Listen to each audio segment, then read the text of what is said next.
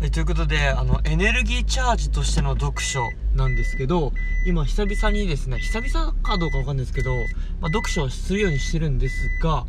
今、えー、まあがっつりとですねカフェで1時間ぐらいこう読書に浸ること浸かること浸かることができました。で読書の目的ってこう知識を入れるとか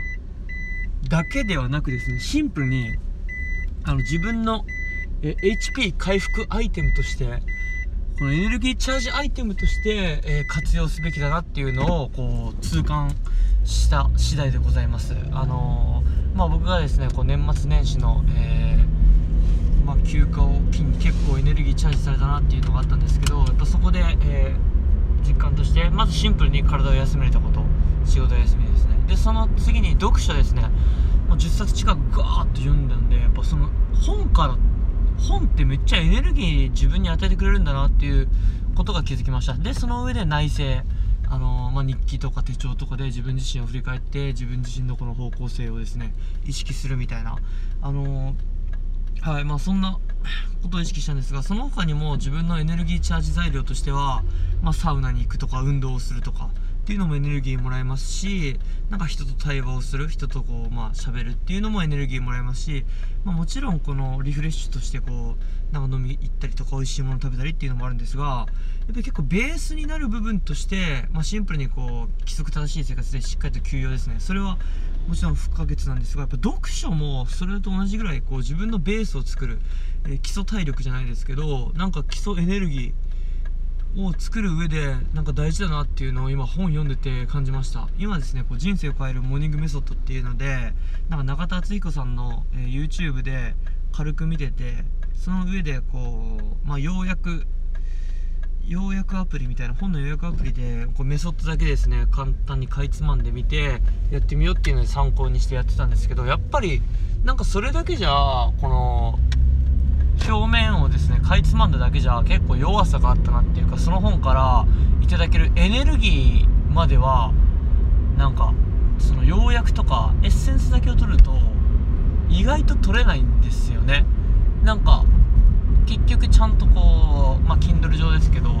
本をまあ1冊買ってみて、まあ、1000円ぐらい1500円ぐらいすんなもんですかね。を読ん買ってでちゃんと本を読むことで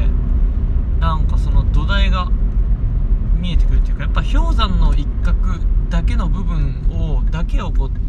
つまむ、まあ、それも大事だしそれも効率よくするのもいいんですがやっぱり氷山の中その見えてない部分を取りに行くっていうのはなんかすごく大事だしそこにエネルギーが溜まってるんだなっていうのを、えー、感じました。本当に木の根っこの部分ですね。そこに触れ合う。そこと対話していくことでなんか自分自身がもっとこう深深めることができるしエネルギーをもらえてよしまた頑張ろうって、えー、なるなと感じました。ということで、まあ、読書の目的としてですねまあなんか知識を得るために読書するんじゃなくて普通に自分が元気になるため自分にエネルギーを与えるためそしてエネルギーを回復なんかもう休養のために読書するぐらいの感覚。寝る睡眠と同じぐらいの感覚ですね。1時間の睡眠より1時間の読書の方がなんか前向きになれるしあのー、より多くのエネルギーをもらえるんじゃないかなと、えー、今日1時間ぐらい、えー、先ほど本当に今の今までですね読書してみて、え感じました。そんな感じで、え皆さんも読書の意義というか目的を、まあ、自分の、えエネルギーチャージという、え風にしてみて、まあ、他にもこの、